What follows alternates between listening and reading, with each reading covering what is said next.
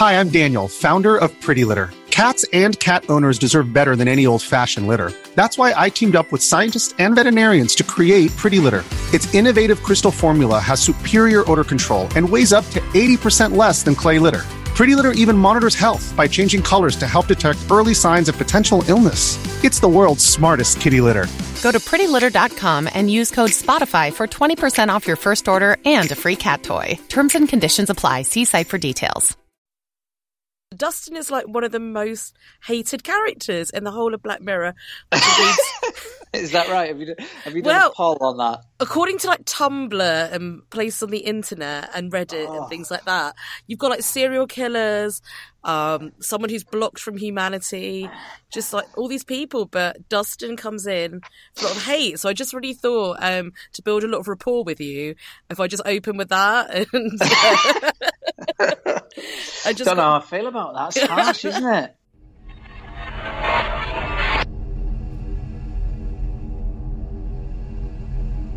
Hello, and welcome to Black Mirror Cracked, the podcast for all your Black Mirror needs.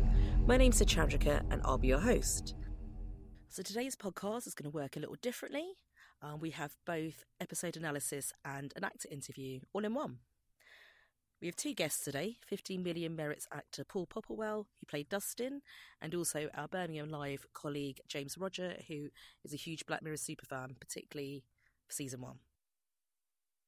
Just so you know, this episode was recorded a few weeks ago. So when Paul and James referred to Daniel Kaluuya's Oscar nomination, um, it was before the ceremony. The Oscars happened early this week, and as we know, Daniel sadly did not win Best Actor for Get Out, but he's had an amazing award season, and he did win the BAFTA for Rising Star. If you've not seen Get Out, I really recommend it. Just don't watch it alone because it is actually really scary. I am Paul Popplewell, and I played Dustin in Black Mirror 15 Million Merits, Season 1. Hello, yeah, it's James again from the Birmingham Mail, uh, advanced content writer. I'm a massive, massive fan of Black Mirror Series 1, and I'm uh, really delighted to be here again to analyse 15 million merits. Paul, did you have any idea of how big Black Mirror would get when you were reading the script for the second episode? No, it, certainly wasn't the phenomena that it has now become. Um, but it was quality writing, as as you know. Um, so and and it was quality people attached to it. You know, when you've got a great script and um, good actors, producers, writers, casting directors, when all these people want to be involved in it, you know it's something really good. Uh, it always starts in the in the writing. So I was, um, yeah, I was super keen to be be involved. We didn't really know what it was going to be. You're absolutely right. I don't think the budget was particularly huge. I don't know what the if that's changed or not. I'm not sure, but um, but we were all game to to, to jump on board, and um, it's become a phenomenon, hasn't it? James, when I was in the Birmingham Live newsroom earlier this year, you told me that you love season one of Black Mirror most of all. Why is that? These first three episodes, Series 1, are Black Mirror at its best, at its most raw, at its most honest, at its most dark. It was unlike anything else, and it's it remains unlike anything else. And yeah, um, Series One is just Black Mirror, just at its finest for me. I'm I'm not sure Brooker will ever top it in my opinion, but that's just because I love it, absolutely adore it. Yeah, I mean, you mentioned Daniel Kaluuya, who's now up for an Oscar. And, Yeah. uh, that was really the start of his career when you, you two worked together. Yeah, I mean, it was already uh, kind of a hot thing, wasn't he? If I remember rightly, he was already tipped to to be um, a, a hot young prospect, and and look at him now. You know, uh, BAFTA winner, double BAFTA nominated, wasn't he this year? He won one of them. He's he's uh, not Oscar nominated. I mean, it's great. He's such a you know working class um, hero in many respects. You know, it's brilliant he, he doesn't need my prayers. He's he's smashing it. But um, yeah, he was a lovely lad as well. It was just a really nice, relaxed set. We didn't have trailers or anything like that, so we would just hang around in this little room in between scenes, just shoot the breeze. Yeah, he was he was a really nice guy and really good to work with, uh, as as uh, as they all were. You know, David and, and Jessica and, and and all of them really. and it, the first thing that struck me when I watched it the first time was uh, Daniel Kaluuya. It was probably my probably his biggest role since he left Skins, and he was never like a big part of Skins really. That that first generation, he was kind of always in the background. Um, but I just thought he was brilliant in this, and that's the thing that stuck with me most when I finished watching it was just his performance. He's very, very reserved and very, very focused for the whole episode. He he says a line at a time at most. But then at, at, the end, in this kind of, it kind of leads to this big crescendo on stage. Abi's been made to do something awful, and he kind of just lets rip this vicious kind of stream of consciousness at these smug judges sat there, and it's like it's an act of rebellion that it leaves the audience silent and it leaves the judges silent for a moment um, until they kind of the facade comes down again and they laud him and they say, "Oh, what a, what a fantastic, most uh, you know heartfelt thing that you've done and you've accomplished." And uh, yeah, I guess that's the thing, isn't it? Because he is so restrained throughout the whole thing, and it it does lead to this crescendo. And to be honest, you don't know whether the crescendo is even going to come. In the national anthem, you always kind of know it's going to build to this thing. Um, and it's inevitable in a way. But with Bing, you're kind of like willing him to do this, but you're not sure whether he will. Um, and it's really powerful when he uh, eventually does, and it's really, really, really well played by Kaluuya. Paul, 15 million merits is so memorable visually. What was it like walking onto that set? It, well, it was. Uh, it was pretty basic, I have to say. Uh, in, in I think a lot of it was done um, well with the graphics and in the in the way it was brilliantly shot. Um, but it was it was a pretty basic um, um set. You know, all, all the layers of, of, of booths. I don't know what you would call them, little cycle rooms. That was all um, in the post edit. So, um, I mean, it was pretty cool. I have to say that. You know, when we're in the little bedrooms and, and on the bike machines, it was like it was a really well done, well made, awesome little set. But it was pretty basic, and we were in like a hut somewhere. I think. I, um, uh, on, on an old studio plot. Yeah, it's amazing what they do in the post to, to make it something completely different. You know what I mean? Um, I, I don't remember it as it is because I watched it again. Yeah, it does look pretty awesome, I have to say. And uh, you know, you think, God, I want like that on the day. Oh, it is, it is a whole new world. It's when you look at the the color of the national anthem, it's it's shot very grey, very blue, very kind of strained almost. But this, it's kind of it's it's fright it's frightening really how how slick it all looks. It, it looks quite Total Recall in a way. Actually, that was my that was my first impression watching it back. I, was actually shocked by just how good it is visually. Um, it kind of looks how all good dystopian kind of sci-fi should. I always think it's completely different from our world and it's actually frightening to contemplate as well. So visually different. It's kind of like the Matrix, Total Recall, Blade Runner, all these things rolled into one. Being stuck in his own kind of Candy Crush like world. Um, he's kind of like a me like uh, me avatar, like a Nintendo Wii type thing. Um, and it's really interesting, like that whole aspect of, you know, you build up these credits so you can skip adverts and things like that. And um, so you know you're stuck. You're, stuck inside this techno- uh, technological world. You can't you can't click X uh, unless you clear more lines, things like that.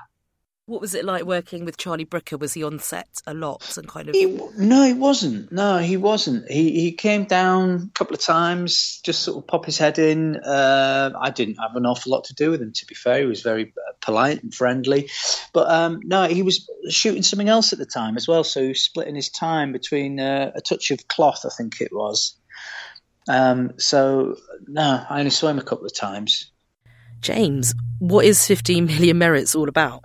It's it's very easy to watch this episode and say, oh well, you know, Charlie Brooker hate, hates the X Factor and or hates the voice, and I think that's yeah, fair enough. It, that, it does say a lot of things about contemporary uh, kind of reality TV culture, but I think it says more, not so much as kind of like his hatred for them is kind of. I think the episode speaks more to the scarier aspect of society that kind of transcends television t- talent in the way that we kind of talent in this world that we live in is quite aggressively repurposed and repackaged into something that defeats the, their kind of authenticity and the, the message they want to portray and their intent in a way.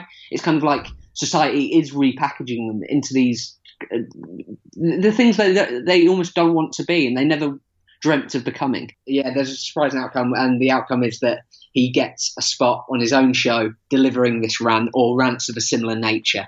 Um, to his public, um, and that's that that's that's his outlet out. Like Abi's outlet out was becoming a porn star. His is delivering these streams of consciousness in these vicious ways, um, quite um, scathing and very, very real and very, very honest. Um, but they just become packaged like anything else into this thing that is just repeated and repeated and repeated and becomes not very authentic and not very heartfelt. And um, that's that's how he spends his life. It's a social commentary, isn't it, by Charlie and and, and, the, and the writing team? You know, it's sort of it is you know these people around us put, put, put them people put them on the pedestals as, as like some sort of gods like you know deciding on people's lives i mean there's there's something to be said about it i think this x factor and britain's got talent and all that sort of stuff you know people are aspiring for a for a way out one man or a panel deciding whether whether you get that or not yeah, it's it's a really cruel universe. What happens to Abi is awful. Um, you, you don't know what's going to happen to the other people who don't actually get chosen in any way. Do they get out? Um, and even with the ending, you sort of Bing is alone in this in this flat, and he has to keep doing the same thing again and again. I mean, it's not much of a re- escape, is it? Really? No. I mean, he's, he's, he gets to drink orange juice and he gets a view, but then you go, is that even real? Yeah, I think it probably is but you you you sort of left wondering. Um, it's still a lonely existence. You, you're right. He looks at the penguin origami and he thinks of Abi, and Abi. They're never going to see each other again. We assume. Both very. To be honest, I got the impression that I'm not even sure whether Abi remembers her life beforehand. I'm not even sure whether she wants to see Bing again, whether she's aware that Bing's out there thinking of her, things like that, because she is so compliant through this this drug system and this this entertainment industry that has um, brought her down to something that she doesn't want to be. Because this is, you know, it's supposed to be Bing getting his happy ever after in a way, but it really it's just it's absolutely awful and it's it's horrible, really. But one of them uh, that I took away was just how much how all forms of entertainment involve a certain varying degree of um, being degraded almost. And that struck me as just uh, devastating and um, terrifying, but also very, very real. Um, and it's just, you know, so much of it is separated from our world visually, but at the end of the day, it's it's very plausible that Bing can't escape this advertising. Uh, you know, even by closing his eyes or covering his ears. Paul, what do you think of your character, Dustin? He, yeah, he's a bully, isn't he? He's not a particularly nice man. He's uh, he's a bully. He's cruel to people. It's it's pretty dark, really. But to him, it's it's the ordinary. It's it, I don't think he thinks he's been mean. I think it's it's just within him. He's not a particularly pleasant person, is he? Most of us we slog it in day in day out. Uh, we have a bit of money or merits to buy things and to get rid of advertising and things like that if we want to. Um, and then we're led to, you know, admire celebrities and um, lifestyle and things like that. And we're kind of pre- trying to propel ourselves towards these people who we're supposed to aspire to be and, and things like that. And it's a sad reality of life. Um, and it, it says more, you know, in in our culture, are we are we in a way are we you know fair enough we've got a little bit more freedom on the surface but are we people like bing are we people like Abi, uh, you know, on this kind of treadmill. Um, and that's the way that society is, has ingrained it in us.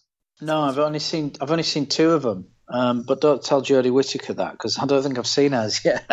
oh, that's a really good one.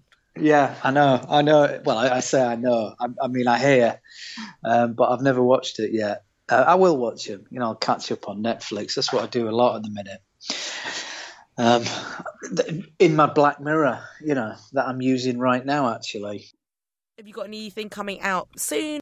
Yeah, I have. I've got. Um, I'm I'm not um, working on anything at the minute, but I've got um, a film coming out in a couple of weeks. Actually, it's called Journeyman, and it's um, written, directed by Paddy Considine, and it's um, uh, Paddy's in it, Jodie Whittaker's in it, and it's about um, a world championship boxer who uh, sustains a life changing injury. Yeah, that'll be out in cinemas March 30th, I think. Yeah, March 30th. Jodie is going to confront you at some point and just say, "Why are you not watching my episode?" I, I don't think she'll care. She's too easygoing. but that that was a, a little joke when I said, "Don't tell her." But um, yeah, yeah, she's a bit bit busy, isn't she, with old Doctor Who? A little bit tied up at the moment. Yeah, I would imagine. I would imagine very much so. Yeah. So when was Journeyman filmed? Then was that filmed last year? No, two years ago. Okay. Um, 2016, about March 2000. Yeah, nearly three, uh, nearly two years. Long before, like she had any idea that all the Doctor Who stuff was coming up, and now everything has changed really for her.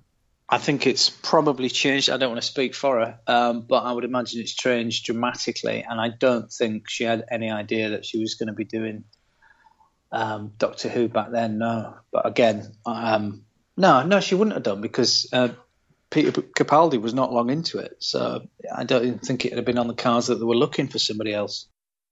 James, what do you think of the casting across season one?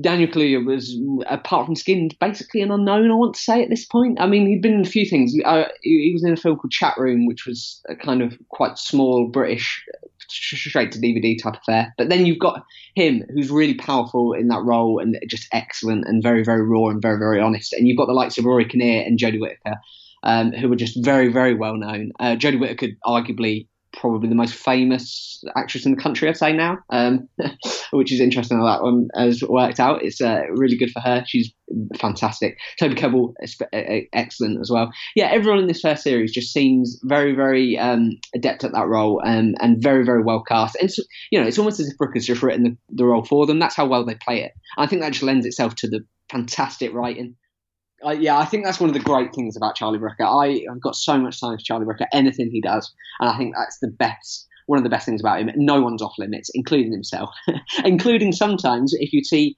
I beg any Black Mirror fan to go onto YouTube. There's videos of it and of him before he'd even met Connie Huq, delivering quite acerbic kind of swipes at her uh, when she was um, a very famous kids TV presenter. Um, and I think that's one of the great things about him. I just think he's he's completely game for doing anything, saying anything, including himself. Yeah.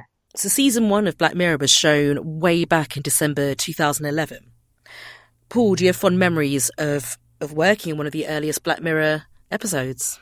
Is that how long ago it was? Really? Yeah. Six years ago. My goodness, it flies by when you're having fun, doesn't it? do you know I've still got my grey jogging suit? There's something you ought to know. That's brilliant. Yeah, yeah. I sometimes run in that vest because I don't own vests. It's not, you know, vests are not something I buy or own. Um, so I, I, um, yeah, I thought I said, oh, can I have these for dusting about the house in? They're really comfy. And now I occasionally find myself um, in a hot gym wearing that grey vest, very infrequently. But there you go. Listeners might be interested in that um, rather mundane fact. James, why should newcomers to Black Mirror go back and watch the first series? Kind of this great avant-garde, makes you think storytelling, um, and I think that's that's the message I'd like people listening to this to heed is just go out and dig out, out that first series, those first two series. If you're not sure whether you like it, I don't think you'll regret it at all. It's the episode a lot of people associate Black Mirror with. It looks like Black Mirror. It has Black Mirrors on all the walls. I I often think of Black Mirror and our episode when I am using my iPad and the sun is shining and all I can see is myself. It's always that, you know, it's the obvious, I mean, it's what it means, but I, I do think of that, you know, for, for the obvious reason. If you've got any thoughts about our conversation today or about the episode itself, then please do tweet. You can tweet the podcast at, at Black Mirror and uh, you can get me on at Sachandrika C, and both those Twitter handles should be written down on whichever platform you're listening to this podcast from.